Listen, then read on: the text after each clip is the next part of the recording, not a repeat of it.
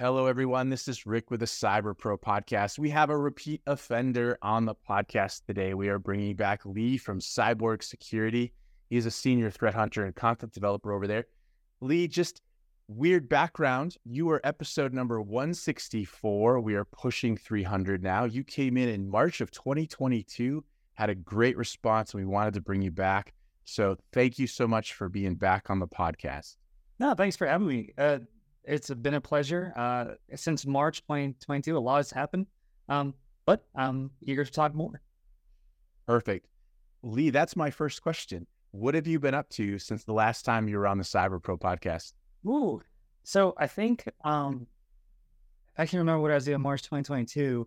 I had just submitted my application to get accepted to Black Hat USA to conduct our Cyborg Security's Threat Hunter training a couple months or a month later, I was accepted. I got word that I was, and then that whole year was basically building that up, um, building that, building that, and then actually delivering it. So I got to do the training here or um, at Black Hat 2023.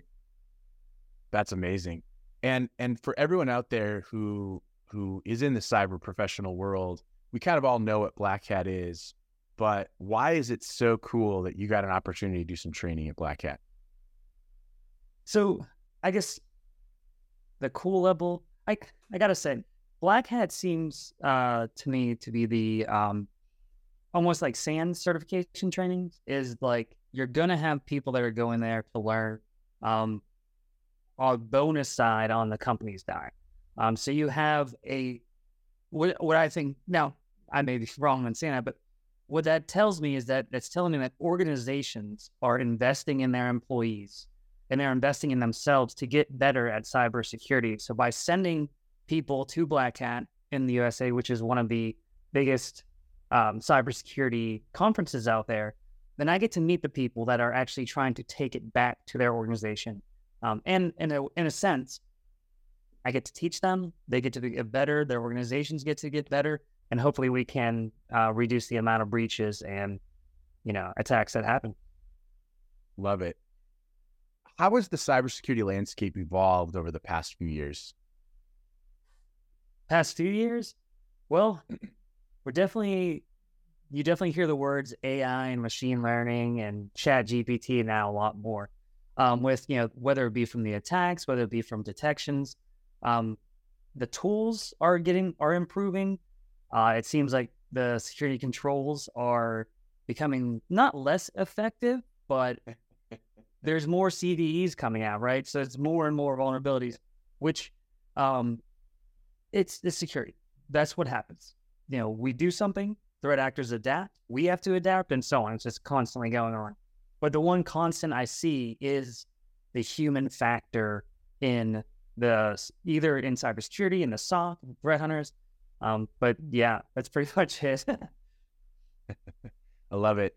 So let's let's flip that a little bit and looking forward, are there any emerging trends or technologies or even approaches that you're excited about? Not that I can think of. And honestly, because threat hunting in my job, we focus solely on the human aspect. Um, whenever you're threat hunting, you're not looking for vulnerabilities being exploited because that's going to happen, right? They're going to find a CV, it's going to continue. Um, but what we're trying to focus on is the human aspect after that exploit happens. So, whatever that vulnerability looks like when it's exploited, there's always a human factor afterwards. And um, that's really what we look forward to. So, like I said, the constant is the human. Um, there's a lot more tools coming out. There's a lot more malware. Uh, you could say toolkits with Brute Ratel. Uh, adversaries are changing their TTPs, but at the same time, um, we're also learning a lot. And once again, just looking for that human factor. Nice. Lee, I'm going to ask you, uh, you and I both, you know, military, we get the acronyms TTP. What does it stand for? Uh, tactics, techniques, and procedures. It's basically a uh, a plan that I want to say advanced adversaries um, follow. So basically, they say, "Here's what we're going to do or here's our goal, here's how we're going to achieve it. And it's basically a playbook to say, once we get on a compromised machine, what do we do next? Then what, how do we do it? And then that's basically how they work through the whole attack um, and get to their goals. That's basically what TTP is. And would you agree that that a major goal today is monetary, right? Oh, absolutely. I mean, I think I've read three or four articles about Lazarus Group just within a month or two, mainly focusing on cryptocurrency. Um, because whenever you, um, and not to get political here, but whenever you um, restrict trade with a country like that, I mean, they're gonna have to find a way to make money, and if they can't do it internally, they got to find a way to do it externally. No, I love I love it. Lee, I'd like you to talk to me a little bit about, you know, how you work with customers, how you how you look for indicators of concern or compromise, how you threat hunt, and why it's such a cool, you know, opportunity for your customers to get access to you guys. So um, the one thing that we provide, not not just the initial queries, and all our initial queries can be um, you know found in the Hunter platform, uh, which we have the community edition. So shameless plug, I guess. Um, they can sign up for and get a, a subset of our uh, queries. But the idea is we give you a package or a hunt package that has an initial query. Right? You throw that in your environment, whatever tool you're using, if you support it, and hopefully you don't get results because you know if it's a uh, a targeted attack, then that means you're probably compromised already. But if it's a general hunt idea, like looking for abnormal PowerShell usage, you might start, you know, finding results. But the idea is that we provide the initial query based on a hypothesis to get our customers started.